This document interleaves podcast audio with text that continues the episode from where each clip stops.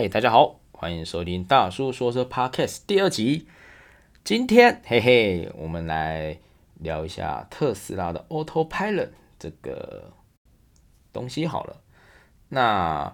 Autopilot 呢，其实它不是一个真正的自动驾驶，它只是一个辅助驾驶系统。虽然它的名称取得好像是 Autopilot 自动驾驶，翻译过来嘛，可事实上呢，它的定义呢就是一个辅助系统。因为老板也，他们老板马斯克也在官网上有澄清过了。那再来最主要是车主手册上面也是写的还蛮清楚的，就是你在开启这个功能的时候呢，你的手跟你的专注力还是要注意前方的车况。其实，呃，应该是说，就像大叔第一集讲的，ADAS 的这个东西，因为大家会比较常用，所以大家可能会去比较，就是不同车厂的这个。嗯，ADAS 的这个功能，甚至于去评比这个性能，像比如说国外可能有些媒体会做，譬如说，呃，前方小朋友跑出来啊，然后你之后是去呃侦测，然后有 AEB 触发，去算这个距离啊，去看这个控制啊，怎么样的？对，那其实这个东西，呃，当然有些东西是有法规限制，有些东西法规没有定的这么的清楚，那当然就是靠。各家的呃软体算法的这个本事这样子，所以话说回来，在特斯拉的 Autopilot 来讲的话，车子手册是写清楚，这是辅助系统哦，所以请你千万不要把它当做自动驾驶在用。虽然呃大叔之前在大陆因为工作关系，我们也开了很多品牌的车子，特斯拉的 Autopilot 坦白说真的很。强，它的性能真的很好，真的是好到你会误以为它真的是呃自动驾驶，但是事实上它才是辅助驾驶哦。对，这边再澄清一点，就是 自动驾驶跟辅助驾驶呢，还有一个最大最大差异就是什么？当然硬体啊、呃软体啊那些东西我们可能比较不知道这么多，可是有一个概念绝对跟我们是息息相关的，就是自动驾驶的。呃，出事故的这呃肇责，呃，就是那个责任的归属呢？如果你是买一台呃 Level 三，然后也是在自动驾驶的状况之下，你发生事故了，那这个东西就是车厂的责任。所以这个时候一定应该也会有所谓的汽车的黑盒子，我要记录这个事情，因为车厂不可能傻傻的就说，哎，你。开了撞了事故，没有任何的证据，然后我就会负责，这不可能的。对，那 Level 二呢，就是辅助驾驶系统，叫 ADAS 嘛，Advantage Driving Assistance System 嘛，Assistance System 嘛，对，它不是个 Pilot，所以它是个辅助系统状况之下呢，你觉得你出事故了，甚至于你是在开启这个功能的时候出事故了，那也还算是于驾驶的责任啊，因为它只是辅助而已。你如果你不信任它，或者是你在用它出任何事故，最后还是要由驾驶者去接手。哦、嗯，对，我们叫接管，对，你还是接管车辆这个东西。所以拜托拜托，在使用这个驾驶辅助系统呢，大家还是要呃把自己的生命要 放在第一位啊，对，别开玩笑啊这样子。那好，那我们先讲这个东西之后，然后我们再讲 Autopilot 它到底有多厉害。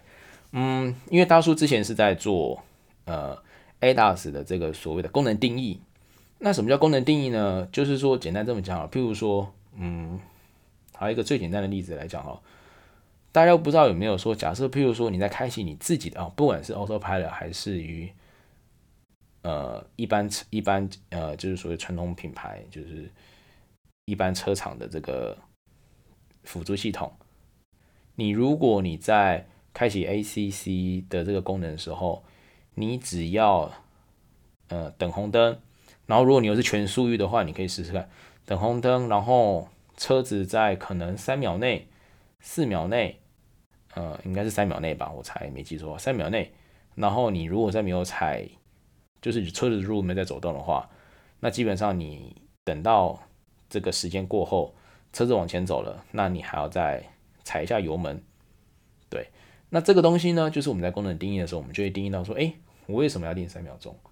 我为什么不能定五秒钟？为什么不能定十秒钟？对，那当然，大家哎、我可以卖个小关子，就当然这个之后可能也会有一些新的不一样的设计，当然就看这些车厂会不会去使用，因为跟我们接洽的呃那个国际大厂，对，他们就是有在这方面也有在去做一些功能安全上面的分析，去做一些变化。对，那功能定义呢，就是我定义了这个功能之后，然后。就代表说，哎、以后使用这个功能，或甚至于说，呃，买大叔以前，呃，买大叔设定这个功能的这个产品，这个车子，那这个功能的性能表现就是这样。对，所以我们算是比较，呃，V 型开发 V model 最上层的那个部分。然后再讲回来，就是，呃，特斯拉它真的很强的地方是，它的运算能力非常非常的。强，我举几个例子，就是，呃，当然这个大叔是在专业试车场去做的测试啊，那个大家千万不要在路上自己乱试，因为出事故这个就是很麻很烦很麻烦。我们当时在专业试车场做的时候，我们还有很多防护，呃，基本上我们在做的，大叔那个负责就是所谓的呃 Level 二的这个横向。还有包含加减速的这个综合的性能表现，这些坦白说，对于呃车辆的不管是探测能力，或者是运算能力、判断能力，跟执行器的作动能力是非常非常的很要求，而且我还是特别挑了一个下无敌霹雳大的雨的时候，我去做一个高速的呃 S 弯道。那一般来讲，呃。传统车厂的这个性能表现，基本上，呃，如果你要过两个弯，你可能时速都很低。哎，不对，对不起，如果基本上没有过两个弯的啦，那过一个弯呢，雨又那么大，因为会影响到你的探测的能力，所以基本上可能大概我没记错的话，可能时速六十。过第一个弯，第二个弯就直接出去了。对，那特斯拉呢？对，呃，两个弯都过了，而且车速还真的不低。有兴趣的可以去我的 YouTube 频道看。对，那还有一个就是它的设计理念也不太一样，就是说我们在一般的。品牌的车辆来讲，我在呃开这个所谓的驾驶辅助系统来讲，其实你基本上你在开这个辅助系统功能的时候，如果你要介入，就是说如果你要把掌控权抓回来，你的手你一定要是要么就踩刹车，不然你就是去转动方向盘。那转动方向盘那个力量呢，其实远远的小于特斯拉的那个力量，对吧？如果就是有车子有开过这种。特斯拉跟特斯拉以外的这个驾驶辅助系统来讲，你就会很明显感受。对，大叔也觉得很奇怪。然后，因为其实坦白说，特斯拉它不算是一个车厂，我觉得它比较更像是一个，呃，应该这么讲，它就是一个卖电的科技公司。那它只是车子，它一个载具。那当然，它对于这个理念其实跟传统车也是不太一样的。所以。我们就会觉得说，它这个设计的手法还真的还蛮特别的，因为你介入的力量真的是有点感觉，就是你好像是一拳要把它打下去这样子，车子的掌控的掌控权才能被拿回来这样子。那再来，呃，这个是一些性能上的表现，就是大叔之前在专业试车场里面测过的，对。大家真的千万不要乱试啊！因为 大叔刚刚的那个条件其实对车辆非常非常严苛，不是你如果没有专业的场地，真的不要乱试。然后再来还有一个是说，在硬体方面来讲，其实它使用的也不太一样。像特斯拉来讲的话呢，它就蛮妙的。嗯，